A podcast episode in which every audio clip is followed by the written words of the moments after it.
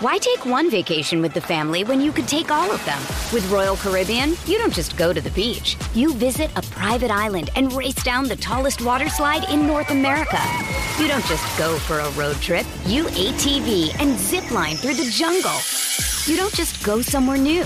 You rappel down waterfalls and discover ancient temples. Because this isn't just any vacation. This is all the vacations. Come seek the Royal Caribbean. Ships Registry Bahamas.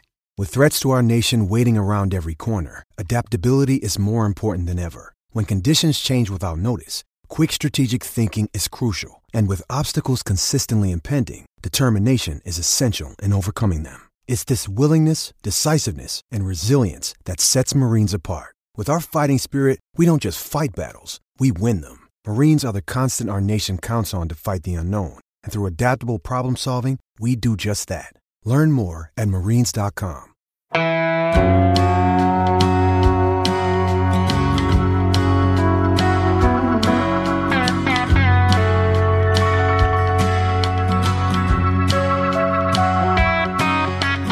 Hey, hey, where you been? Buckeye Talk is about to begin. Hey, hey, hey, come on in. Welcome back to your Tuesday Buckeye Talk from Cleveland.com. Doug Lesmerises, Nathan Baird, Stephen Means. We just watched practice. We are getting this to you later on Tuesday. It's the Tuesday pod because spring practice started for Ohio State at 8.30 on Tuesday morning. We got to watch about the first 20 minutes. Then we talked with Ryan Day, Jim Knowles, and all three quarterbacks mostly Devin Brown and Kyle McCord, but the other guy too, who got asked a question like, "Hey, do you think you might win the job?" It's he's literally a seventh year college player who has said he's here because he wants to be a coach. We don't have to ask him that. Okay, so we can stop asking him that. It's Devin Brown versus Kyle McCord. We are going to do offense on this Tuesday pod. Come back Wednesday morning and we'll tell you everything Jim Knowles said, everything we learned looking at the defensive side of the ball, but we're breaking it up. We're trying to get it to you as fast as we can on Tuesday. And we are going to start with the quarterbacks. Nathan Baird, you watched the quarterbacks primarily in the open window that we saw. Who's going to win the job? No, that's funny. I thought it was Tony Gerdeman, who is a funny fella. Everybody listening to this knows Gerd, who covers has covered Ohio State for a long time. Asked Jim Knowles, like, "Hey, what do you think of the quarterback battle?" And they said, "Who will win the job?" or whatever. It was, it was hilarious. Yeah, yeah. Who was your pick to win the job? He asked the defensive coordinator on the first day of spring practice. Totally joking. Jim Knowles thought it was funny. The whole room cracked up.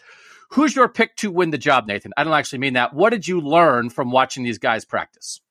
So yeah, it, it, make sure we like give the lay of the land to people here a little bit. Uh, we saw four periods totaling about 30 minutes. They ran through I don't know several several drills, and each of them were getting you know two reps or one one or two reps at those. McCord was generally the first one through the reps.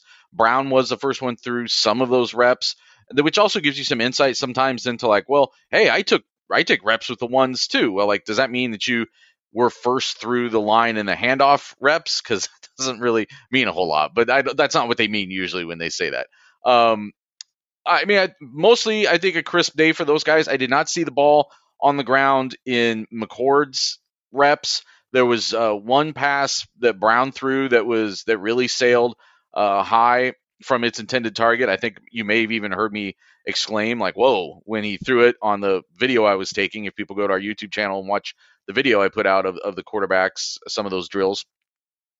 And there was one other one where, that got away from him, and he kind of like slapped his hands, like like he wanted it back. And I think that was a little bit of a glimpse into it's only the first day of spring, but the competition has started, and these guys don't have to be perfect, but I think they feel the um, urgency to be strong and the urgency that that uh, the winner of this competition is going to be the guy who can run this offense cleanly and efficiently.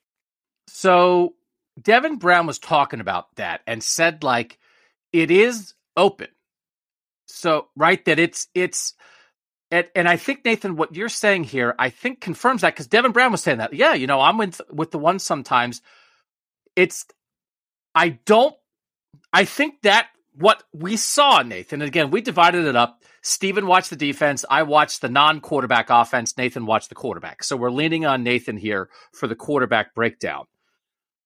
You could come into this with Kyle McCord as the backup a year ago, Kyle McCord has started a game in his college career. Kyle McCord is a year older. And Kyle McCord's first and Devin Brown's second. And it's a battle, but it starts off with Kyle McCord first and Devin Brown second. And I don't think that's what it is. It seems like they are being treated mostly equally in this competition. Is that what your eyes? That's what you're saying. Your eyes told you, Nathan. Yeah, exactly. And I think some of this falls into that old category of hey, it's the spring, especially first day of spring. Like it doesn't mean nothing. It just doesn't mean everything. So Kyle leading a lot of the drills means probably a little something. A nod to the fact that he's been here three years and was the and somebody's got to go first. Uh, so make of it what you will. But you know, he there was a drill, one of the first drills where they were like actually taking a shotgun snap and throwing a pass downfield, which there weren't a ton of those today it was Kyle McCord throwing a pass to Marvin Harrison. You get like, oh, okay, there's that. First time we see that this spring. We'll see if we see it a bunch more this season. But then they they flip it around and are going the other direction. And the next time through, Devin Brown's first in the rotation, and he's the one throwing a pass to Marvin Harrison Jr. And just it, so it, there does a, a, decent amount of balance. And um, again, getting equal reps. Some of them getting reps with the other the top receivers that are at least available right now this spring, because obviously a couple of them are out. Um, I, there was nothing that made you think that this was just going through the motions. It's it's a real competition. Yeah, I I take a lot away from like who is where and what drill and who lines up where because yes, people have to line up, but also you don't see walk-ons going first in drills. Like there's a there's a meaning to it. So Stephen, are we officially setting this foundation? Because here's here's the thing that we want to make clear. You can look on betting sites for Heisman odds. You can have outside people say, "Hey, we think that people are going to win. Everybody on the outside who's who has an opinion about the quarterback job is based on us and the people like us who cover Ohio State. So this we are laying the foundation for this battle. So if the Heisman odds on DraftKings switch tomorrow, oh, Devin Brown's odds got a little better. Kyle McCord's odds got a little worse. Don't read that as anything other than they listen to Buckeye talk. We are laying the foundation, and I think it. We need to be clear here, Stephen, are we agreeing we are laying a foundation of an open, equal competition? Yes. Based off of what the both quarterbacks said, the way Day has talked about it, and then what Nathan saw on Tuesday, all that lines up to this is an equal. Both guys are coming into this starting at ground zero. Let's see who gets to 100 first. Foundation laid. Adjust your Heisman odds accordingly. Let's start with Devin Brown only because we did 100 minutes on Kyle McCord because Nathan did some deep reporting on Kyle McCord. We did a whole podcast on Kyle McCord. We all, I think, were at both tables. So what they did, they we had Ryan Day for about 22, 25 minutes in the team meeting room. We had Jim Knowles for about 15, 17 minutes in the team meeting room. And then we went out to the practice field and they had two long tables set up there with Ohio State drapery and Kyle McCord was at one and Devin Brown was at the other, and they spoke simultaneously. And then Tristan Gebbia, who's 24, he's a seventh year college player. We'll get to that. The seventh year guy, he came out later. Devin Brown, Nathan, reminds me of a puppy. Maybe it's a little bit of the floppy hair, but he is like an enthusiastic, Hey, I'm in a quarterback competition. Isn't this great? I'm at Ohio State. I'm in a quarterback competition. Football's cool. Not in a bad way, not in a good way, just in a. It, he does not seem like he is carrying any kind of burden of a quarterback competition right now. And we'll get to Kyle McCord in a second. Kyle McCord, I thought, and I was at Kyle McCord at the beginning, then I went to Devin Brown for the end of Devin Brown. I was probably at Brown a little bit more it felt like to me Kyle McCord is there's a little more seriousness of purpose, maybe a not a burden, but he feels like he's like, hey, I'm I'm in a quarterback competition. And Devin Brown's like, I'm in a quarterback competition. And it's not one is not better than the other, one is not worse than the other. But Devin Brown is like an interesting dude who just like feels like he's ready to go, Nathan. And I'm curious, first blush. I'm curious how that might work through this competition because Devin Brown just feels like I'm ready to catch a frisbee. Let's do it. Yeah, I, I, I 100% hear what you're saying, and it it is a very interesting personality contrast between these guys. You're talking East Coast against West Coast, or more or less West Coast. I guess he was more out in the desert, but closer to California, one guy closer to the East Coast. And there is a different, like a Kyle McCord from people I talked to when I re- reported that story. Um, you know, kind of a a like a like a drier, smartass kind of sense of humor, whereas Devin Brown does just seem like a little bouncier. Like Puppy is maybe good. At first, I bristled, but I think maybe that is an interesting analogy to make um, of someone who just has a different energy about him right now. And but let's face it, like part of this competition, part of the discussion around this competition is what happens after the competition is decided. And for Kyle McCord, that it's a very different quarterback competition than it was the first time around because he could lose the quarterback competition the first time around and still stick around for two years and be in position to have this competition again. This is this is his last chance to win the starting quarterback job at Ohio State. And if he doesn't, it changes the direction of his career. So there is a little bit more at stake. I don't necessarily think what you saw today, I wouldn't go so far yet as to say I read that a lot in his face. I think some of this is just the different personalities they have. So again, I'm not, and again, I want to make it clear, I'm not. I just, it's just you try to get observations of people, and it doesn't mean to, it doesn't mean that Devin Brown's too loose and Kyle McCord's too tight. It doesn't mean one's too serious and one's not serious enough. It's just I do think it is more their natural personalities. But the other part of this, and I tried to ask Kyle McCord and Devin Brown the same question, which is basically give me like a 25 second description of yourself as a quarterback for if someone's never seen you before. And Stephen Devin Brown got to running ability faster than Kyle McCord did in that mm-hmm. description. Yeah, I mean, I think I'm an athletic quarterback. Uh, obviously, I'm not the greatest athlete. I'm not no Justin Fields, but I think I'm an in between a Justin Fields and a CJ Stroud in terms of my play. I feel like I can extend plays with my feet, um, make guys miss, but also I have the arm strength to make pretty much every throw on the field. And I believe that with my whole heart. I, there's not a throw on the field that I cannot make. And how, right now, how would you describe how you feel in the pocket, making reads, taking what's there, mm-hmm. and then how you feel out of the pocket when maybe something breaks down and you've got to make a play? Yeah, I mean, this is kind of something we talk with the coaches too. Like getting out of the pocket early on, like last year, I was just kind of so wiry and so juiced up. I was getting out of space and just trying to get something quick. Where now, having a year of experience and being able to work against the one defense and the speed of the game is slowing a lot down. You know, my knowledge for the offense is slowed down. My knowledge of the defense is slowed down. So being able to see things and make uh, quick decisions, but also knowing what's really going on has really helped. That's a shorthand, that I've used that phrase. It's a shorthand for the quarterback battle. We've said it a million times. I felt like they confirmed it, and that if part of this battle is Devin Brown's just a little more mobile, a little more apt to use his legs, a little more comfortable with that. Not good, not bad, but different. It felt like Stephen, maybe we got that confirmed a little bit.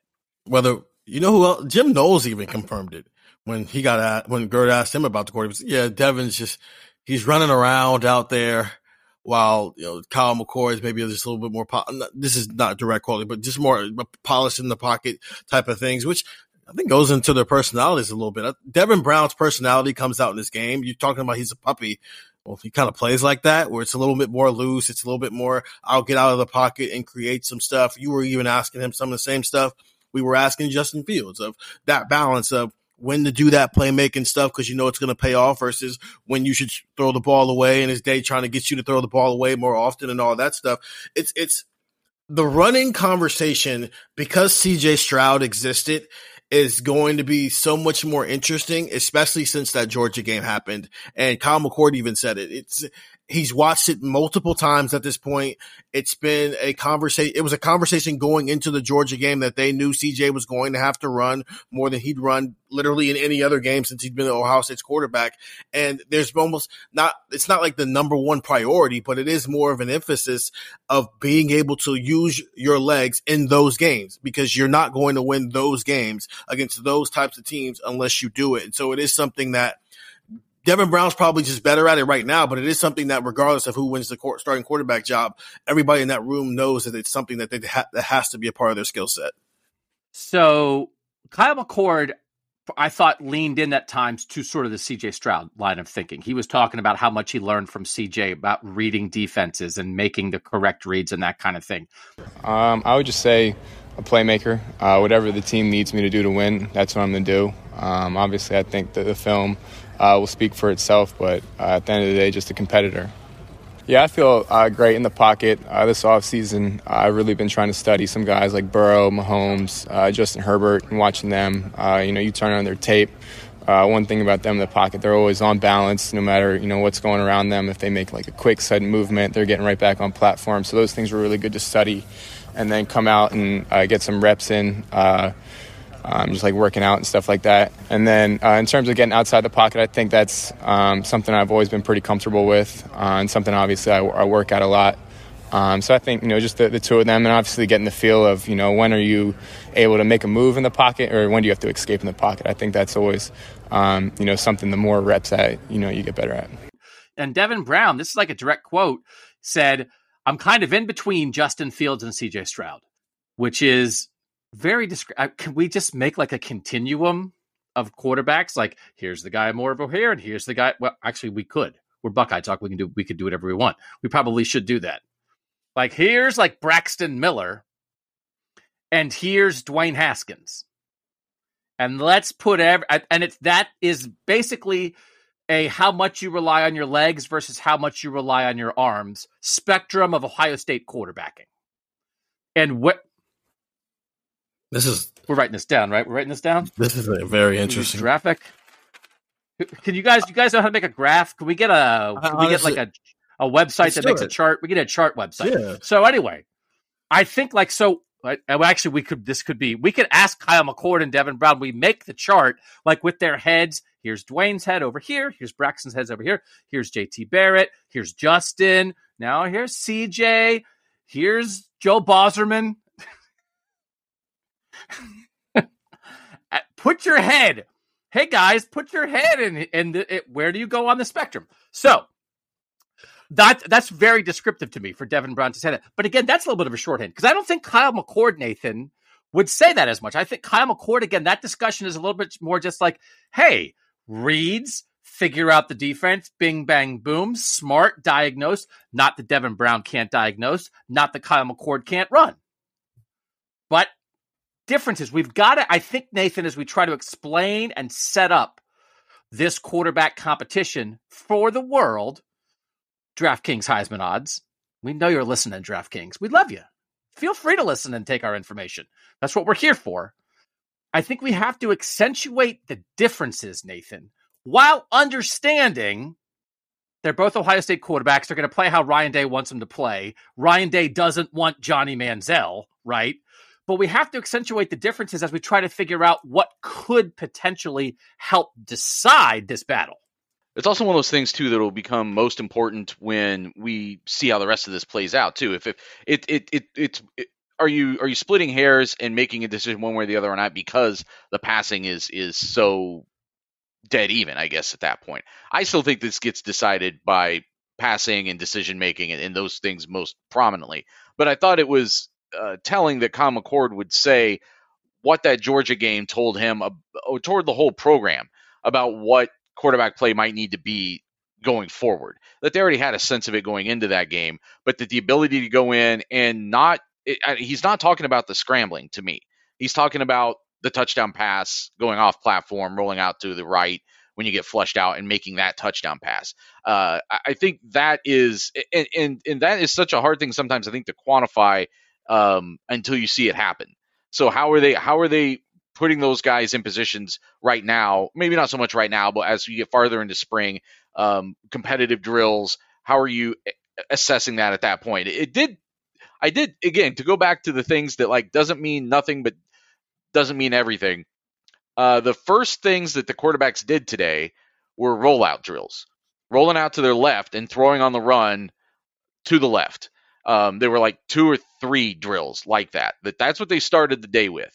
So you got to see right away Kyle McCord and Devin Brown both using their feet as passers, and that's obviously going to be a staple of this offense, regardless. Now, when Ryan Day was asked about the quarterback competition, first thing he said was leadership, and he talked about he thought he heard both quarterbacks being loud out there, encouraging guys after good plays, trying to pick them up after bad plays. That's where he went first. This was also a quote from Ryan Day on Tuesday. I feel like we're going to have a great supporting cast. So, you know, the quarterback doesn't need to be superhuman. He just needs to do his job, make routine plays routinely, and then it'll build from there. So that is sort of like I don't I don't care who could run. Like run like what you're saying, Nathan, right? You think like run the offense. Get the ball to Marvin. We're gonna talk about Marvin in a second. Get the ball to Marvin. Do what we're supposed to do. And then everything else is a bonus. So I do think the deciding factor is who makes the routine plays routinely. If they are both making 95% of the routine plays routinely, now, okay, now let's see maybe who's got a little something, something off platform. But I think, Stephen, we do, we don't want to get too caught up in some of this other stuff because making the routine plays routinely that could be that, you know, they've got all the boards, all the sayings in the team room, you know, tough love and four to six A to B. Make the routine plays routinely. That's Ryan, like as much as that, that's a lot of what Ryan Day wants. And I do think that's the number one thing here. If Ryan Day has a tattoo, it's probably those words somewhere on his back because we've been hearing that since he got here. I, I think and when we're talking about any of this other stuff, it's almost I, I, the way Kyle McCord even put it, he was putting emphasis on that Georgia game. You have to do this extra stuff to be that team on that stage. The first 12 get first 11 weeks of the season. I mean, CJ Stroud was great the first 11 weeks of the season for the most part, especially once he got rolling outside of not being healthy for that Oregon game. He just did normal stuff and the weapons around him were so good that all he had to do was be normal and they were probably going to have a good day offensively, especially that first year as a starter when it was him, Jaxon Smith-Njigba, Chris Olave, and Garrett Wilson. Well, this starter is going to have Marvin Harrison, Emeka Egbuka, Julian Fleming, Xavier Johnson, TreVeyon Henderson, Miyan Williams, just do the normal stuff. And then once we get on that stage, of course, there is going to be a conversation of, Hey, you're going to have to do a little bit more because what we have, they also have it too. But I agree with you guys. Winning the job is going to be who can do the routine stuff. Then if it's equal there, then maybe that's when you go to that next level of the conversation of, okay, both of these guys can do enough to win the first 11 weeks. Who's going to have the thing that we need that beats Michigan and beats Georgia and beats Alabama and on down the list? So I want to make two distinctions here because I talk a certain way about the reality of a team as it exists and I think sometimes it can be misperceived as that's how I think Ohio State in a vacuum should operate. And that applies to two things here. Last year, I thought, stop running the ball, throw it 80 times a game. The running thing is not working. That doesn't mean I think Ohio State, as an offense in a perfect world, should never run the ball. I just thought they were getting in their own way with all the running back injuries and trying to be tough and all that stuff. That was a specific thing of the way that season unfolded. The quarterback running I was done with that conversation because I never thought it was what CJ Stroud did well. And I think in the end, when CJ Stroud did it well against Georgia, it's because he had established for two years that he wasn't going to do it. And then he did it a little bit. He long conned him. Buckeye talk. That sounded weird. I didn't mean it that. didn't sound weird until you said it sounded weird and I thought about it. no, but somebody's daddy, uh, yeah. mommy. What is that man? What did that man say? He executed a long con, is what I said. So that doesn't mean I think in a vacuum a quarterback who can move a little bit isn't a good thing. Okay. So I just thought last year I don't want to talk about CJ Stroud running it, and I don't want to talk about anybody running it. You have Marvin Harrison Jr., Emeka Egbuka, and CJ Stroud, who, by the way, Dane Brugler just put it number one in his mock draft. Not because he can run, because he can sling it. So I wanted to lay that down. Here's the reason that I wanted to lay that down. I was building. I really threw myself off with that thing that I said that I didn't mean to say because I was building up to a point here, and now I have completely lost the thread of what I was building up to. Let's take See, a this break. is why this we'll be is back why, on Buckeye why Talk. you can't win the quarterback battle because you get rattled, you've lost focus, you're Mm. making I do. mistakes, you got loose with You it, know, you're behind. You're the you're- routine things you weren't just- routine anymore. Yeah. If you just yelled, they should put over the loudspeaker the thing that I just said. They should just blast on the speaker at the Woody Hayes Athletic Center and see if the quarterbacks can work their way through it without being distracted. Because the host of this podcast certainly cannot. We'll be back on Buckeye Talk. Hey, it's Kaley Cuoco for Priceline. Ready to go to your happy place for a happy price? Well, why didn't you say so? Just download the Priceline app right now and save up to 60% on hotels. So, whether it's Cousin Kevin's Kazoo concert in Kansas City, go Kevin, or Becky's Bachelorette Bash in Bermuda, you never have to miss a trip ever again. So, download the Priceline app today. Your savings are waiting. Go to your happy place for a happy price. Go to your happy price, Priceline. Why take one vacation with the family when you could take all of them? With Royal Caribbean, you don't just go to the beach. You visit a private island and race down the tallest water slide in North America. You don't just go for a road trip. You ATV and zip line through the jungle. You don't just go somewhere new. You rappel down waterfalls and discover ancient temples. Because this isn't just any vacation. This is all the vacations. Come seek the Royal Caribbean. Ships Registry Bahamas. All right, back on Buckeye Talk. We tried in the break to figure out what I was building up to and decided maybe I wasn't building up to anything. So Nathan, oh, there's two things they were building up to. I just remember I remember two things. Nathan, I'm going to give you, you 60 seconds I'm surprised it wasn't explain... the first thing we talked about. No, I'm I'm setting an alert right now. Tate Martell alert. Tate Martell alert. In 60 seconds, we're going to start talking about Tate Martell. But in the meantime, Nathan Baird is going to talk about the speed work that Kyle McCord is planning, Nathan. What do you know about that?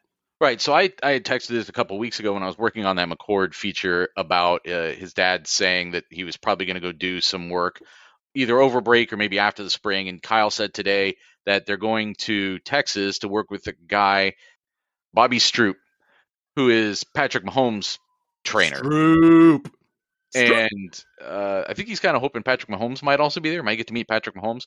But there's going to be speed work, but it's also throwing work. He says that he's going to be taking some receivers with him, and that it could be Marvin Harrison Jr., could be Xavier Johnson, could be Reis Stocksdale. They're, they're trying to figure out exactly who's going to go on that trip. That is a, an interesting group of receivers right there, uh, kind of from top to bottom along the roster. But um, but part of it will be speed work, and and he told me I had heard that McCord ran the fastest time among the quarterbacks this winter. And he told me today he ran 20.5 miles per hour. I, I, I only put that out in a vacuum. I didn't have time to go look up like what that means historically. He wouldn't confirm to me that that was the fastest in the room, but I would I would caution people that think that there is maybe a massive difference in just the general mobility of these two guys. I don't think that's necessarily a, a huge gap there. I think it's more about it could be about play style though, and that's at the end of the day what's actually more important here. When you make the decision to run, how you make the decision to run, how you decide to run in order to throw, those sorts of things are really more important than what your top end speed is anyway. Okay, so we promised you Tate Martell talk, and here it is. So Devin Brown, uh, Stephen, maybe you has has Tate Martell come up in Devin Brown conversations in his recruitment or all along the way? Or was this new to you that Devin Brown has, ha, like, had, not that he knows him, he said he went to Tate Martell's camps when he was growing up. Like, is that news? Any Tate Martell Devin Brown association, is that new to you or were you aware of that previously? I don't know if I would call them Tate Martell camps because he's not that much younger than Tate Martell. He had been the, I know he had been a Bishop Gorman for a couple of camps. So that's probably what he's referring to. Um, but also, I mean, he was a high. You don't have to call him Tate Martell camps. Devin Brown called him. Yeah, if he's if he's if he's calling him. Just Tate, telling you what's Tate, up. Yeah, I, I, know. If he's gonna call him Tate Martell camps, I'm gonna ride with it. Then that's. But I, I did. I was aware he had been to Bishop Gorman a couple of times for some camps. Okay, so he says Tate Martell camps. Yeah, and he's talking like a normal human. And Devin Brown says, you know, I went to some Tate Martell camps, and I went, whoa, Tate Martell, that is a magic name around here. Dead silence from the rest of the beat. Like the rest of the beat wasn't a wash in Tate Martell in 2017 and 2018. I was looking around like, is there nobody in the area who was covering Ohio State during the Tate Martell era? We were doing weekly Tate Martell videos at cleveland.com even when nothing was happening with him. We did a video about him getting a dog because we knew if we did a Tate Martell video, it was going to get 8,000 views. And everybody was like, oh, that's just Doug being crazy. He's just going crazy about Tate Martell. I was like, it's Tate Martell. I couldn't believe the disrespect for the legacy, the hype legacy of Tate Martell. And I hope there are Buckeye Talk listeners right now nodding along. Oh, yeah. That was Doug respecting not the actual Tate Martell legacy, but Stephen, the Tate Martell hype legacy. And that required me, when a quarterback at Ohio State, five years after Tate Martell was gone from here, when that name gets brought up in the Woody Hayes Athletic Center by an Ohio State player, it required me to stop and shout. And I was a little disappointed I was the only one who did it. Tate Martell's hype legacy crawled so Quinn Ewers' hype legacy could run. So D- Dylan Raiola's hype legacy could fly. And Arch Manning's hype legacy could soar. It all starts yeah. with Tate Martell. Respect the overhyped quarterbacks that have come through Ohio State's program and never actually did anything for Ohio State. Oh my God. So anyway, so I was like, oh, and then I said, like, so what do you think happened to Tate Martell? Why didn't it work out here at Ohio State? And he was like, I don't know. I wasn't here. And I was like, I know you weren't here, but do you love Tate Martell or not? And then he was sort of like, old man, will you stop hassling me with the Tate Martell stuff? And then I was like, you brought it up. It's your fault. Then it got weird. But then I did. Talk, then it got weird. I talked to him about it. It's like the book. It's like when he kept talking about the. It's like last year when we first got him, and everybody kept asking him about the binder. Now it's the Tate Martell talk. Yeah. So, so I, I, I was gonna say I apologize. I don't apologize. I'll never apologize for getting excited about Tate Martell hype. So that idea, it's like Devin Brown can make. I was like, if you can move around like Tate Martell, but by the way, you're like five inches taller than Tate Martell, so like that's where the comparison ends.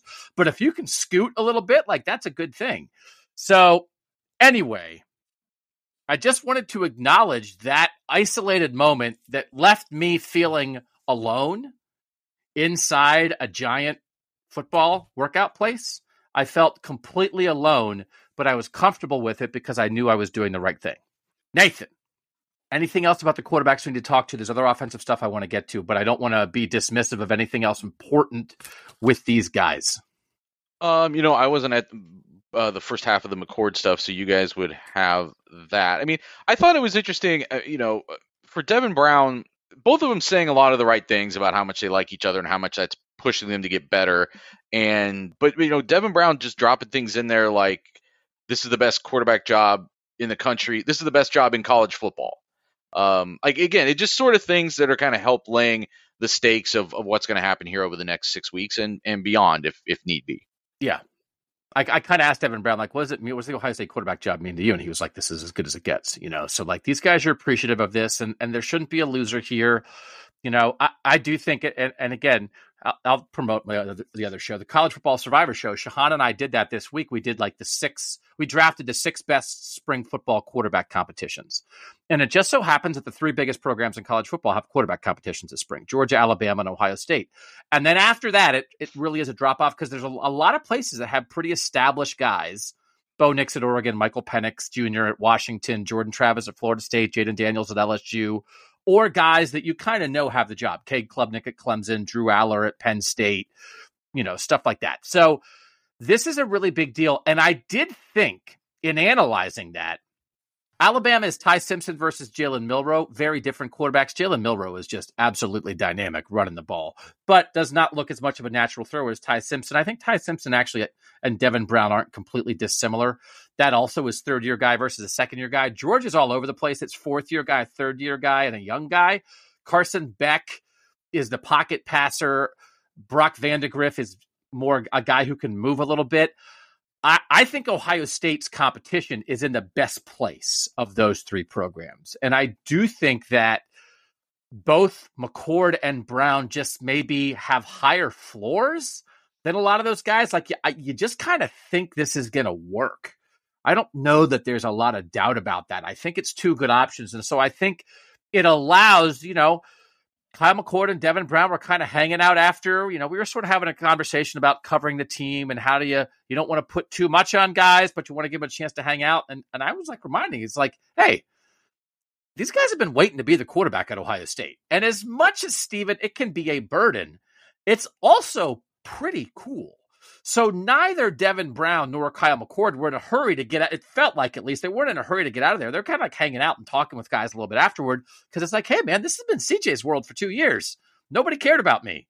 And now people care a lot about me. And I thought, I think they can both absorb that and enjoy that. Devin Brown was saying stuff like, hey, man, it's not like we're dividing up the receivers and trying to get these receivers like Devin and these receivers like Kyle. Devin was saying, like, he and Kyle would text each other and be like, hey, should we go throw? Let's get all the receivers together. They're working in concert here, Steven. They're not dividing the team. This competition is not going to divide the team. And I think it's because there are a lot of things within the structure of Ohio State and this offense, Marvin Harrison Jr., that are in place that they don't have to be superhuman. And I think they're going to wind up with a good quarterback. And I just think Georgia and Alabama, by comparison, aren't in a bad spot, but maybe aren't in as comfortable a spot, Stephen, as Ohio State is. Just to point out, I think it's Ohio State and Alabama have put themselves on the same quarterback cycles very interestingly here. It's because, you know, two years ago, they were both breaking in a new starting quarterback when it was Bryce Young and either CJ Stroud, Jack Miller, or Kyle McCord. And here we are again. They're kind of doing the same thing. It's, you know, Kyle McCord, uh, Devin Brown thing happening here while down there, Milroe and Ty Simpson down there in Alabama. And Clemson too, they just don't have a battle this time around because Cade Klubnik kind of took over at the end of the year there once it was clear that, uh, DJ wasn't coming back. Uh, quarterback's a weird position, man, because your teammates, and so obviously Kyle McCord and, and Devin Brown are rooting for each other. But there is some idea with quarterback is I want you to be the best version of yourself you can be. As long as the best version of what you are isn't better than the best version that I am, because that means I'm not playing. But so off the field, they're very good friends. I mean, they spend a lot of time around each other. They're in the quarterback room together. And it was the same way with CJ Stroud was here, when Jack Miller was here. It's why Cardale Jones, JT Barrett, and, and, and Braxton Miller were like best friends and they were doing commercials together. It's just weird because there's two and a half hours a day when you're at practice that you kind of are mortal enemies because if you're playing, that means I'm not playing. But I do think that the weapons, I think you're right. Once again, they don't have to be Superman because the weapons around them are what they are. But also, the the thing with them hanging out right now, they're in the sweet spot where everybody does love them because they haven't done anything wrong yet. Just like I mean, CJ Stroud was here up until he played the Minnesota game, and then all of a sudden it's like, eh, we're not sure if this guy's the guy. So it's it's it's they're in that spot CJ was in last spring after the Student Appreciation Day when everybody's hanging around because they want a chance to just take a picture or get his autograph. I'm pretty sure it'll be the same thing this time around when they let all these students in. Everyone's going to want Kyle McCord and Devin Brown's autograph and have pictures with them together and always want to speak to them because it's the sweet spot. Let's see what happens when they play Indiana if they throw a pick in the first quarter. I do think in the end, CJ Stroud might have had the most we're not sure if he's the guy comments for someone who might be the number one pick in the NFL draft. So oh yeah, it's like a true reminder of like you know who thinks he's good? The, the NFL does. So okay, let's move on from quarterback. Let's dip. Let's do a little Marvin dip for a second here because it reminded me of something. So there's a lot of stuff that's meaningless in spring football. To me, who's catching punts in meaningless is meaningless in spring football. Marvin Harrison was catching a punt. It was literally the first thing that got asked about. I was like, I couldn't care less about this. First of all, I got to do is fair catch it anyway. He's not going to be the punt returner. He might be the number one pick in the draft next year. He's not going to be the punt returner. But it led Ryan Day, Nathan, into a discussion of, hey, we don't just want to do the same old thing. We want to find ways to get Marvin the ball and make sure we can get him the ball.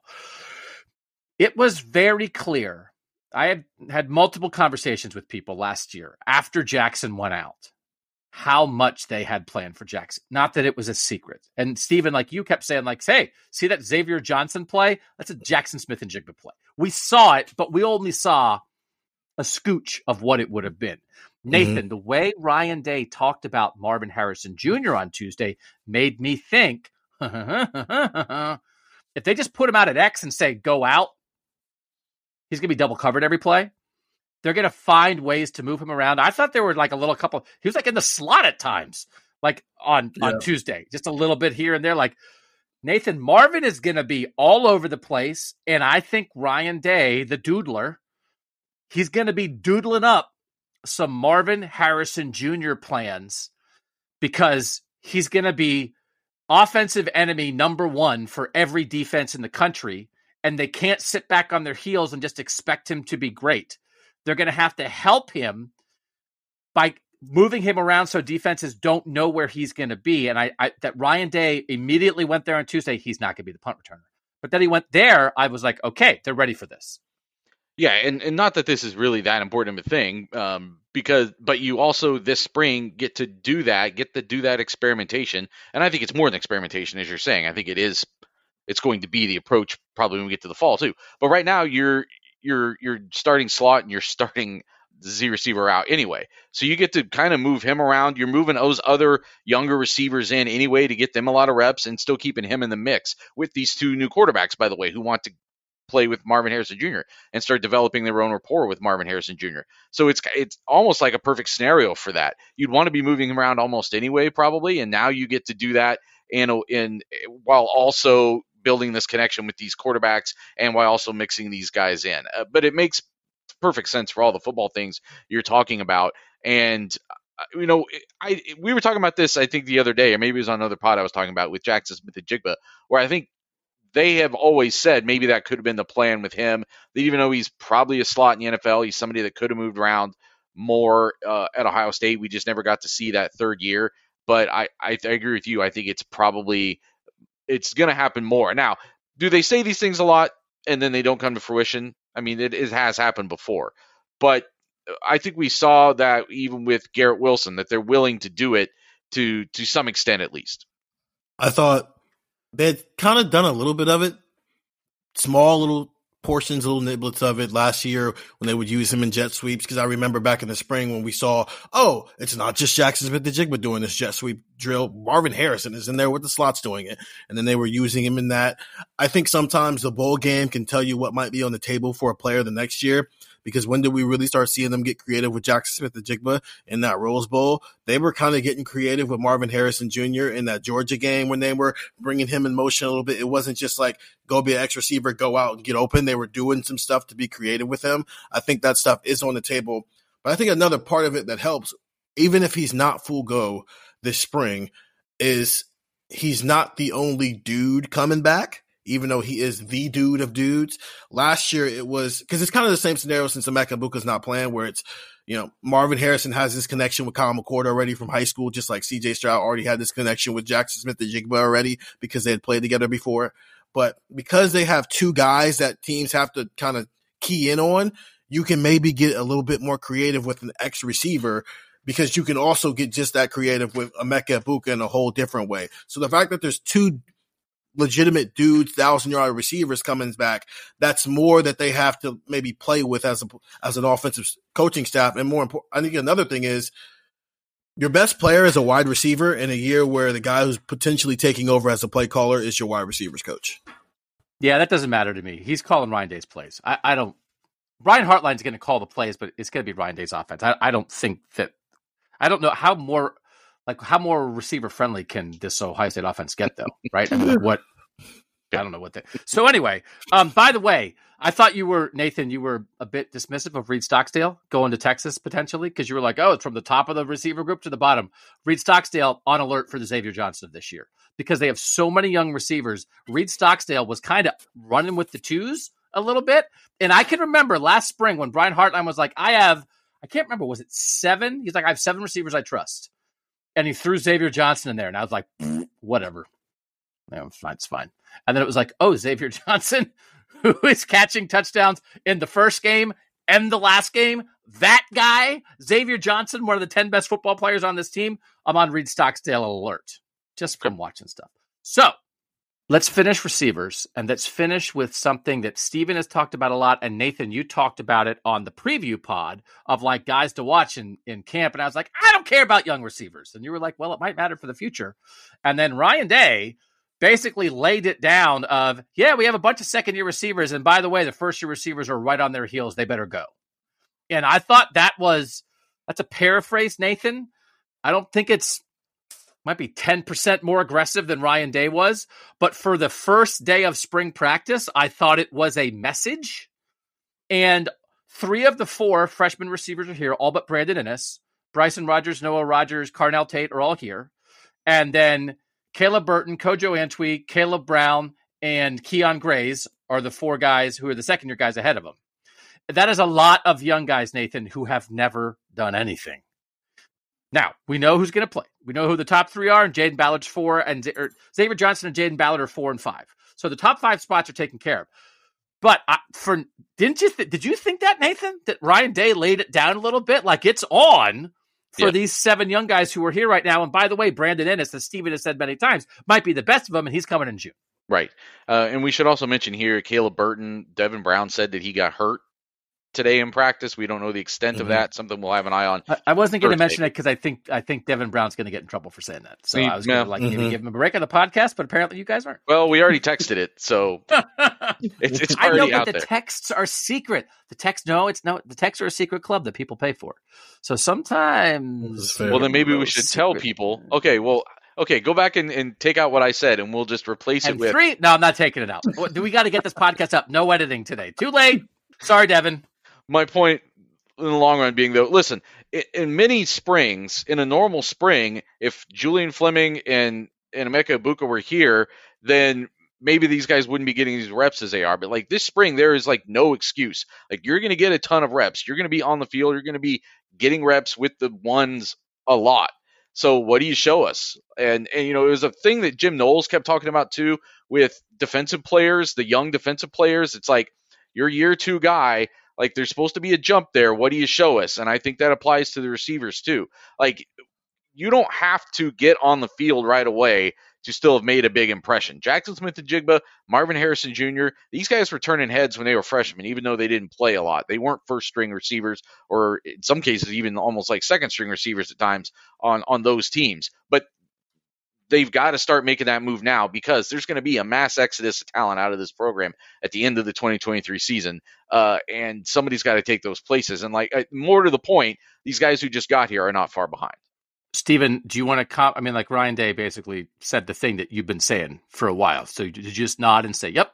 Yeah, I agree. I mean, I uh, uh, people would tell you these things, but they've never necessarily said it like on the record up on a press conference.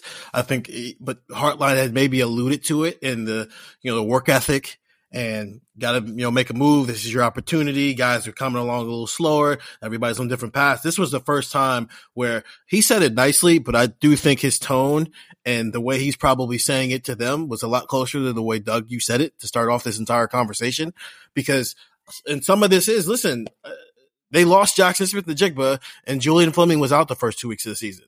Julian Fleming's not going to magically turn into the most you know healthy guy in the world. He's if he misses a game next year, I don't uh, because uh, he gets abducted by aliens by a week. That won't be shocking. You know, guys got banged up. Emeka Egbuka was banged up at times last year, and as as we've been very complimentary of what Xavier Johnson has become here, but that shouldn't be where you have to rely. You probably should be re- looking at a true freshman in that wide receiver room by the time you get to the end of the season and going, you should be ready to do something. And that didn't happen last year. And so now you've got four more talented guys coming here. And it's basically the message is you better step up because if you're not, these guys are for sure going to step up and you're going to get passed up. And we haven't really seen that in the wide receiver room yet. Okay, good on receivers. Let's talk about Jelani Thurman because I've been holding myself back this long to, to talk about Jelani Thurman.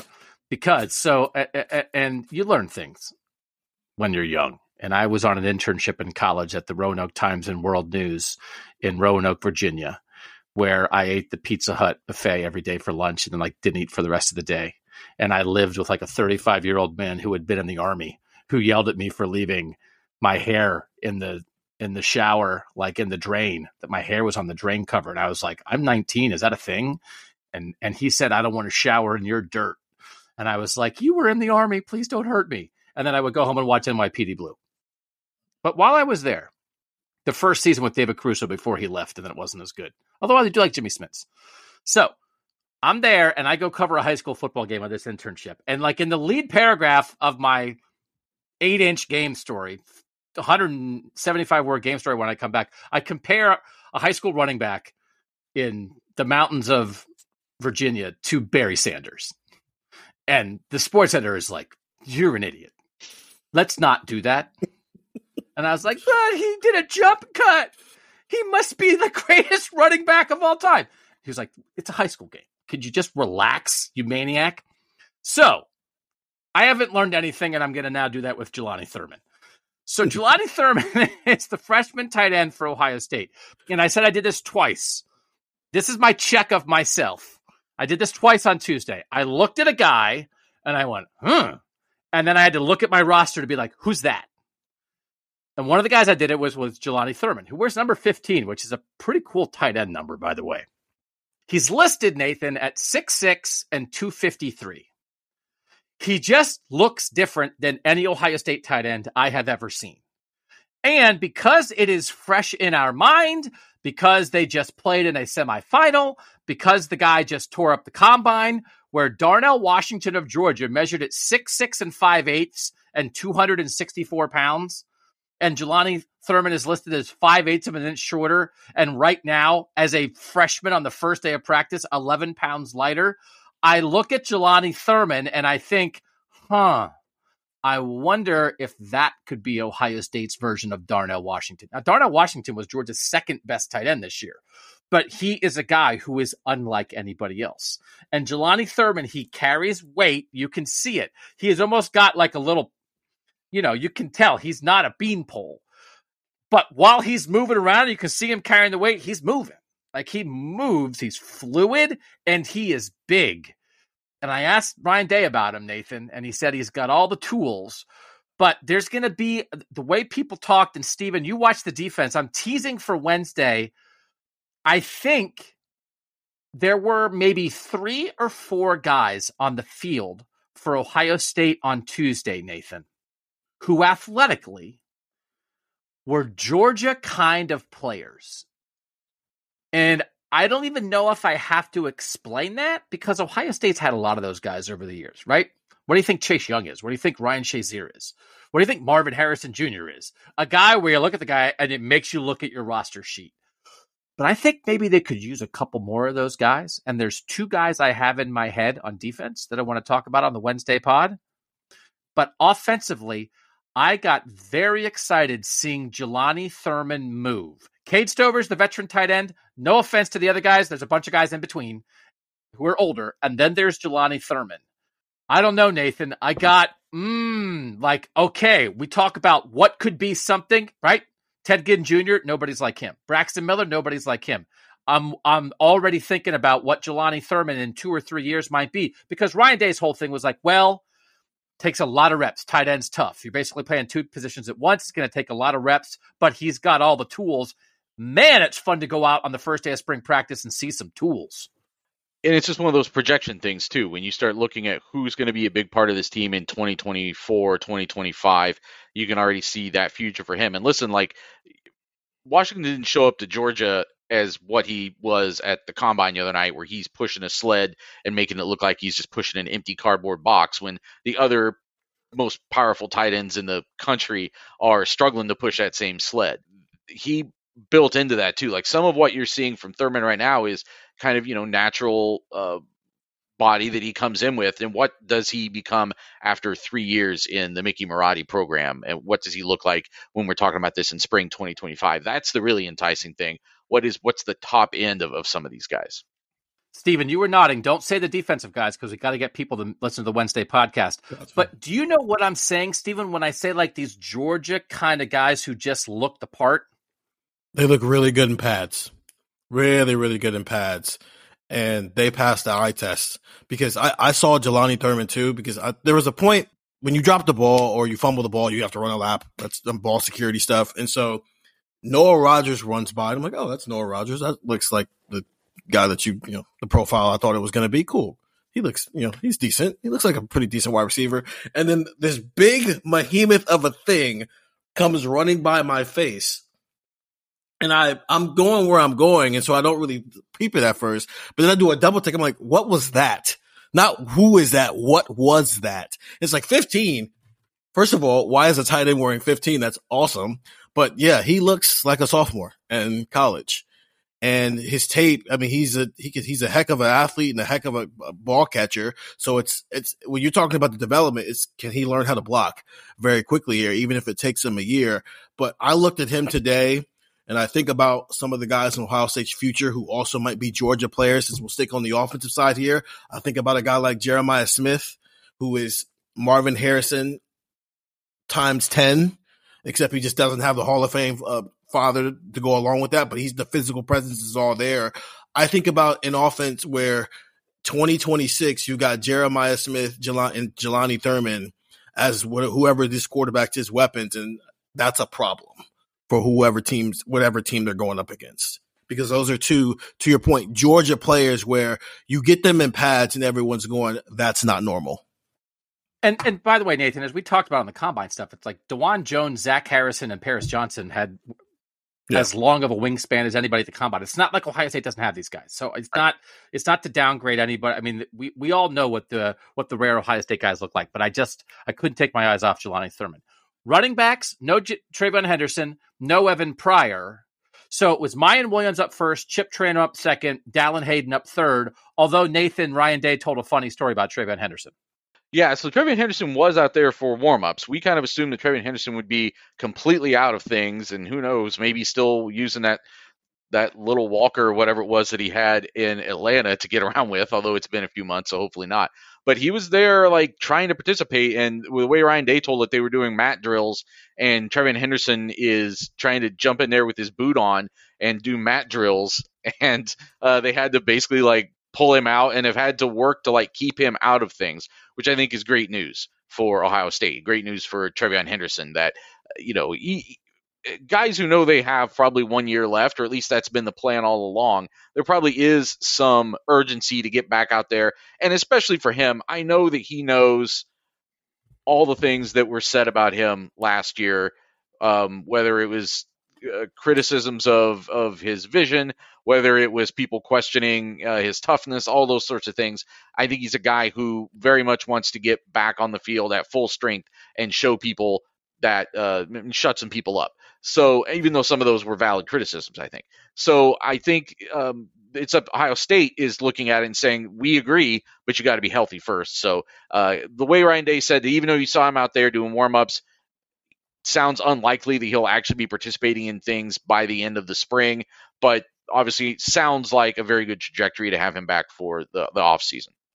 And the reason that hit my ears as okay, that means something is because Trey was in a tough spot last year. I think I think like you said, we, I think we all know he heard it. I don't think he liked it, and so for him to be that enthusiastic and that he's not off by himself rehabbing on his own, right? That that that enthusiasm for the coaches to convey for a guy who I think who had a tough year physically and emotionally and mentally, I think that really oh, he's he's locked in. He's diving in mat drills. Okay. I think that matters. Okay, but there's not much more to say about running back. Everybody looked good. Miyan Williams looked smooth. Dallan Hayden looked smooth. Chip Trayanum looked smooth. We can talk about Chip Trayanum again on the defensive podcast because there was a thing that was said that I was like, uh? and I, if I would have had a chance to get one more question in, I would have asked it. Come back Wednesday and listen to that. Next, offensive line on Buckeye Talk.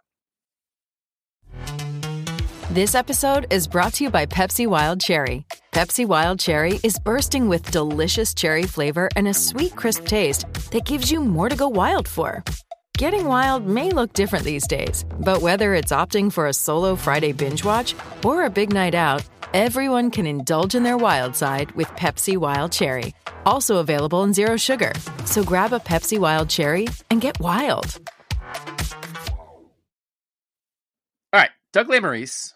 Nathan Baird, Stephen Means, 614 350 3315. That's how you get to be a tech subscriber. Two week free trial. You also get two weeks to do it spring practice. Now, so if you want to wait, if you don't want to pay three ninety nine a month, and that's not nothing, If you don't want to pay three ninety nine a month, we're going to have a second practice on Thursday where we're going to be in watching practice again, then talking to Brian Hartline, talking to receivers, and talking to linebackers.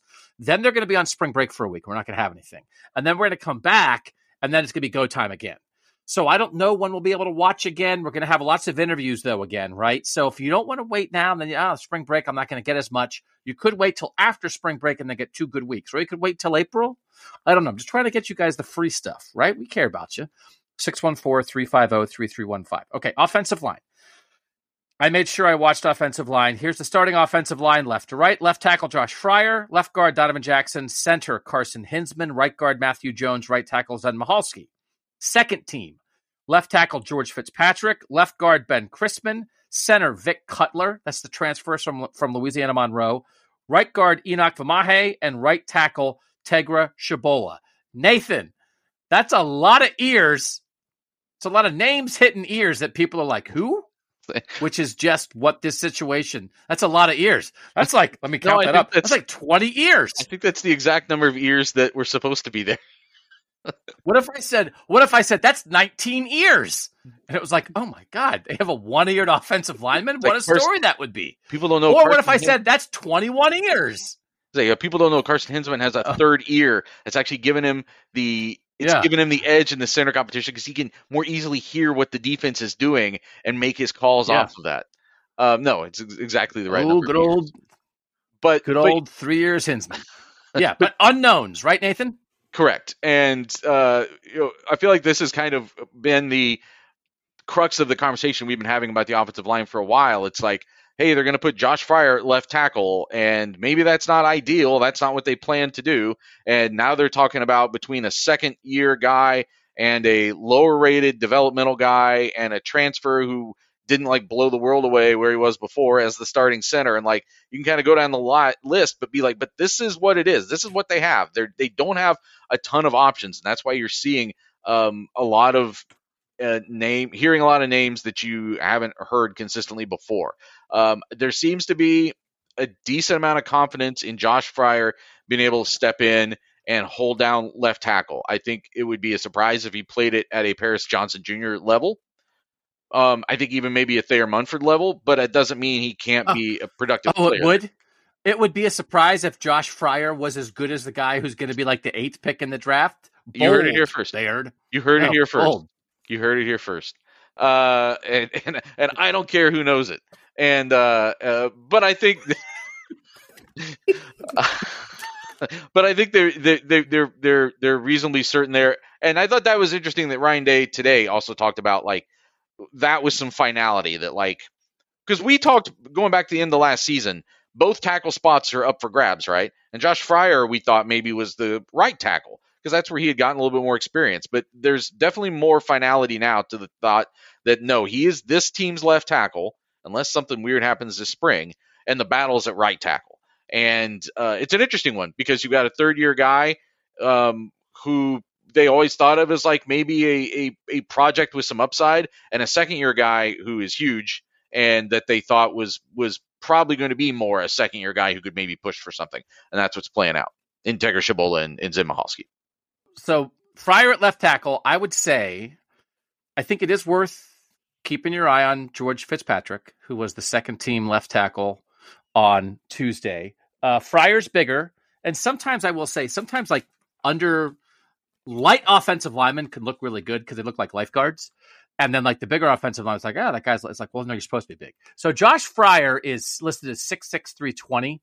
George Fitzpatrick is listed at 6'6", 305. George Fitzpatrick looks good in pets. So like oh. I think you know, he's got a ways to come, but I think I don't know. I'm not writing Josh Fryar. I'm not chiseling it in rock yet. So keep an eye on George Fitzpatrick. Donovan Jackson and Matthew Jones at guard. Carson Hinzman at center. So the guards are returning starters, and Carson Hinzman is like the guy that all the coaches keep talking about. I don't know what would change any of that. And then there's one more guy that I thought looked good in pads on the offensive line. We'll talk about that in a second. But right tackle, Steven, I, I really wanted to ask about that. I think it is the certainly on offense, it's the biggest position battle. Hmm. And it, it Mm. I'd say What second behind What else? The guy, yeah, the guy they're protecting is pretty mean? important What about too. uh, Yeah. well, I, I thought uh, I thought uh, what's that guy's name the 24 year old seventh year guy from Oregon State? He doesn't have it locked down. He was a recruit in 2017. He's as old as Stetson Oh, Bennett. Stetson Bennett, yes. Tristan You Gebbia. mean two-time national champion Stetson Bennett? I can't believe they're letting people. I want to hear your Tristan, give me your. Tristan, give me your Tristan Gebbia impression right now. I know. I really got to work on it because I mean, he seems like such a nice guy. He's he was like at Nebraska, and then he was at Oregon State. Like, what is a guy who was at Oregon State for two years sound like? I don't know. Like, hey man, just here to hang out with Devin Brown. You know, it- me and Devin go help- way back. If it helps you, Oh, he's from Calabas. He, he's from Calabasas, so you can throw that in there too. Yeah, it's in California. So For all the all right, so it's the second biggest. This is, the second biggest position battle behind quarterback, um, but it's head to head, Stephen. And I do feel like that right tackle. And, and I wanted to ask Ryan Day about it. like you got one question we were trying to do in writing round, and I couldn't help myself. I had to ask about Jelani Thurman first. But then at the end, Jerry Emig was like, "Hey, we were a little, we went quick. Anybody else?" I was like, "Oh!" I had my second one because I really wanted to ask about the right tackle battle in particular. And Stephen, he made a good point. Tegah Tshabola was on the right side last year, but he was a guard. Mm-hmm. And Zen Michalski was a tackle last year, but he was a left tackle. So we now have a guy who played left tackle and a guy who played right guard battling at right tackle, neither of whom have played very many snaps. And like, it's not on yet at right tackle yet, Stephen, because they're just making sure they're getting lined up right and their stances are comfortable. It's going to take a while, I think, the way Ryan Day talked about it, for that battle to really form.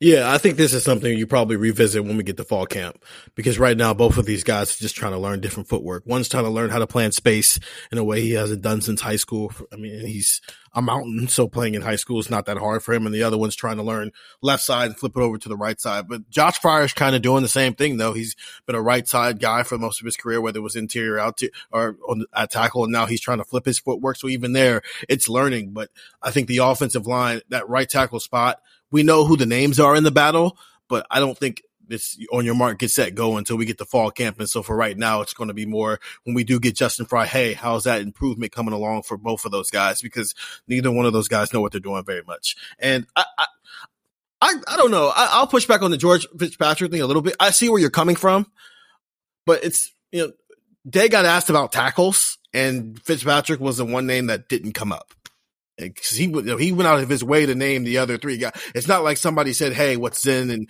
Tegah and, and Josh Fryar doing?" He just got asked about tackles, and he just distinguishedly started with those three guys. He didn't even mention Luke Montgomery, which. So I, I do want to ask this question. So Nathan, we right couple years ago we thought we had a thing, and then like in August they were like, "Hey, wait, Dawand Jones is the right tackle now, and Matthew Jones isn't going to start, and everybody's moving around, and Thayer Munford's a guard." It was like, what? how alert how on alert for we are we for okay at the moment if we think fryar donovan jackson hinzman matthew jones and this two-man battle at right tackle that feels like what it's going to be what should be our level of alert for nope august monkey wrench some guy made a move some guy didn't quite cut it and all of a sudden Maybe guys are shifting around. Maybe Matthew Jones is moving to center. Maybe Josh Fryar is moving to guard. Maybe all of a sudden somebody's moving, right? Does that feel, I don't know, Nathan? Anything is always possible, but we saw it. We've seen it. The reason we're talking about it is because we've seen it happen before. You, how real is that possibility now, Nathan? I mean, just for me personally, in order to cover it for the people who are listening to this, I look at it as fluid, other than those two guard spots still. Like, give updates on who's who we're seeing, but no reason to hammer anything down with, with any finality yet. Certainly at this stage of the spring, and like you're saying, maybe not even at the end, because of I was thinking about that as you guys were talking about. I, I that thought came into my head that we were like oh, 10 days into preseason camp in 2021, and all of a sudden it's like, oh, you guys remember Dawand Jones? Well, he's starting now, and here we go. And uh, the rest is history. By the way, George Fitzpatrick, uh, that 305 is up 20 pounds from what he was listed at last year. Mm-hmm. So you that's a guy, you know, making a move to solidify himself as a tackle. And Dawand Jones, or I'm sorry, Donovan Jackson. Dawand Jones could stand to lose 20 pounds probably. Uh, Donovan Jackson, they have him down or they have him at 320 up from 300 where he was last year. So like that whole offensive line kind of beefing up where it can. There were several yeah, other guys. I might too. take that a step I might take that even a step further because the whole thing with Dawand Jones is, I mean, if we'd asked Ryan Day about his tackle situation, uh, he we probably would have been saying, "Hey, is Paris pushing for the left tackle job?" And he probably would have said something along lines, "Well, Thayer Munford's back, and Nicholas Petit Frere showed some things as a right tackle, so those are just going to be our two tackles." And then Thayer Munford's a guard when we get to the fall. So I get it.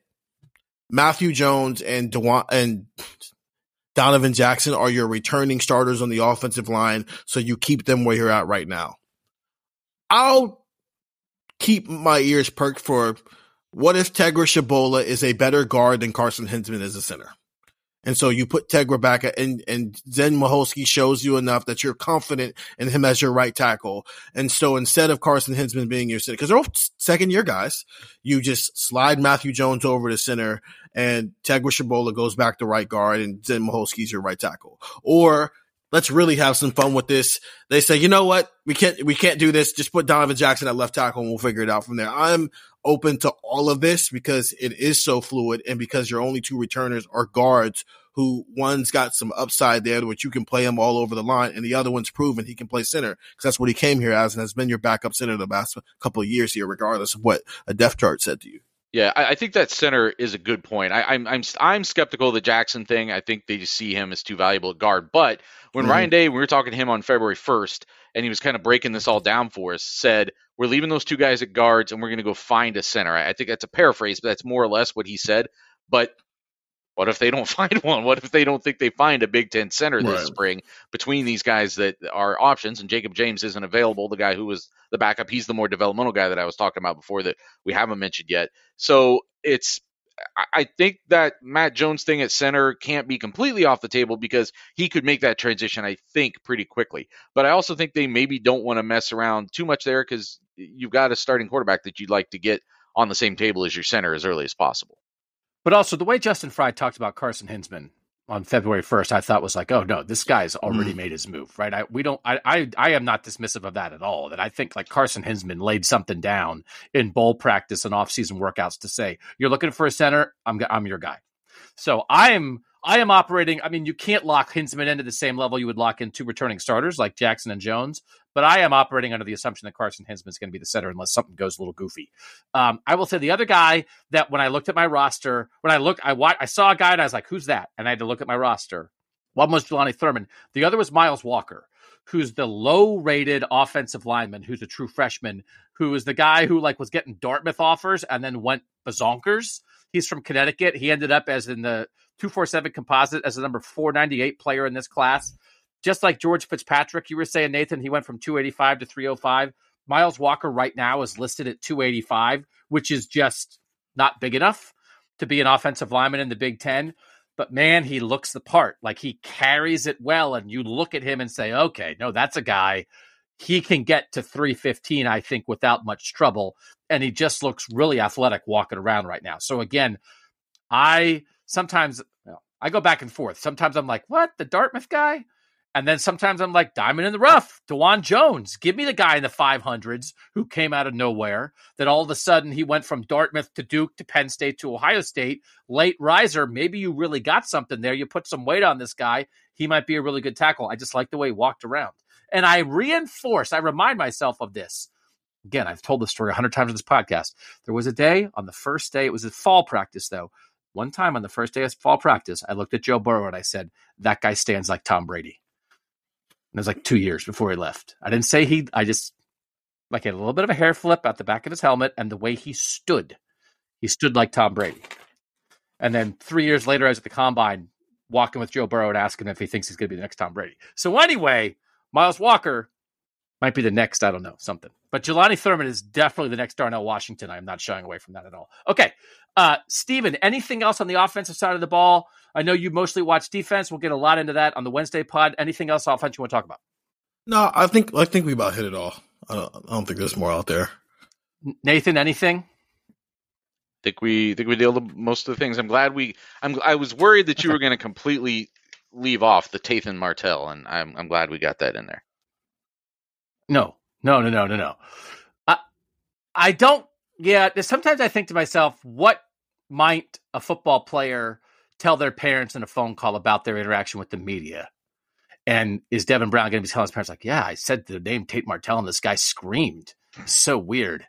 You know, I don't want to. I don't want to scare people. That's not what I'm here for. Here to talk football, and it was a great day to do it. So this is our Tuesday pod. Come back on Wednesday. Jim Knowles, Sonny Styles, JT Tuimoloau, Jack Sawyer, Mitchell Melton, CJ Hicks, Denzel Burke, all that on the Wednesday Buckeye Talk. For now, for Nathan Baird and Stephen Means, I'm Doug Maurice, and that was Buckeye Talk.